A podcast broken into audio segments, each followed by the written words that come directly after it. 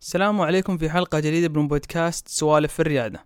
عنوان حلقة اليوم نموذج العمل Freemium. Freemium عبارة عن كلمتين دمجتا مع بعض وهما free و premium. وهي أن هناك مميزات تقدم مجانا وأخرى يدفع لها مستخدم الخدمة مقابل الاستفادة منها. لذلك هناك قسمين من المستخدمين. قسم يستفيدون من الخدمة مجانا وهم الشريحة الأكبر وقسم آخر من المستخدمين يدفعون للاستفادة من مميزات الباقة المدفوعة وهم الشريحة الأقل. مثال بسيط على ذلك شركة ايفرنوت في شهر 6 ميلادي من عام 2011 وصل عدد المستخدمين للخدمة إلى 10 مليون مستخدم. من العشرة مليون فقط 425 ألف مما يعادل 4.25% من إجمالي مستخدمين الخدمة مشتركين بالباقة المدفوعة التي تكلف 5 دولار في الشهر. وهذا شيء جدا طبيعي. إذا تراوح نسبة المستخدمين المسجلين بالباقة المدفوعة ما يعادل 3 إلى 4% من إجمالي المستخدمين. أمثلة أخرى على شركات أو خدمات تستخدم نموذج freemium هي Skype Flickr و Dropbox إذا أردت استخدام نموذج freemium لمشروعك تذكر أن تجاوب على الأسئلة التالية. كم سعر الباقة الشهرية لمن يريد الاشتراك بالباقة المدفوعة؟ Dropbox 9.99 دولار. بينما Evernote 5 دولار في الشهر. السؤال الثاني ما هي المميزات التي تضاف للباقة المجانية مقارنة مع الباقة المدفوعة؟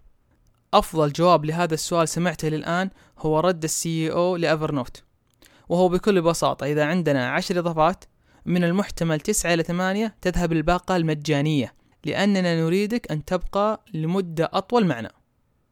ولكن إذا كانت الإضافة سوف تكلفنا الكثير مثل السماح برفع ومعالجة أفلام الفيديو. في هذه الحالة تفكر بإضافتها للباقة المدفوعة. النقطة الثالثة نرجع لمعدل المشتركين بالباقة المدفوعة اللي من ثلاثة إلى أربعة كما ذكرنا سابقا.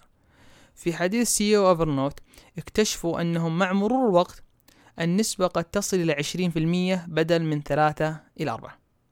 كيف؟ تذكر ثلاثة ثلاثة إلى أربعة في المية هذا معدل average ولكن في Evernote استخدموا طريقة أخرى لمتابعة المستخدمين المسجلين بالخدمة. مثلا من سجل في شهر واحد ميلادي قاموا بمتابعتهم واكتشفوا أن مع مرور الوقت من اشترك في شهر واحد نسبة كبيرة منهم مثلا في شهر ثمانية شهر تسعة ولا شهر عشرة نسبة كبيرة منهم اتجهوا واشتركوا بالباقة المدفوعة والنسبة هذه وصلت تقريبا إلى عشرين في المية. لذلك انتبه للمعايير والمقاييس اللي تسمعها أو تستخدمها. وتذكر هذه النقطة المهمة في نموذج ال freemium. Evernote Dropbox تقدم خدمات راقية مع العلم أن نسبة كبيرة من المستخدمين مشتركين في الباقة المجانية ولكنهم مدركين أن مسألة اتجاهك من الباقة المجانية للباقة المدفوعة مسألة وقت بالشرط تقديم خدمة راقية. في النهاية من الممكن أن تقدم خدمة تحتاجها الفئة التي تستهدفها. ولكن اختيارك لنموذج خاطئ قد يضر بمشروعك.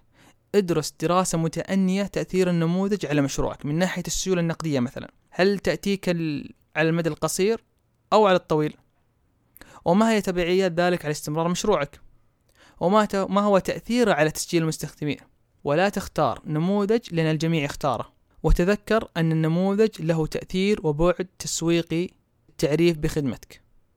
مع السلامة بمان الله.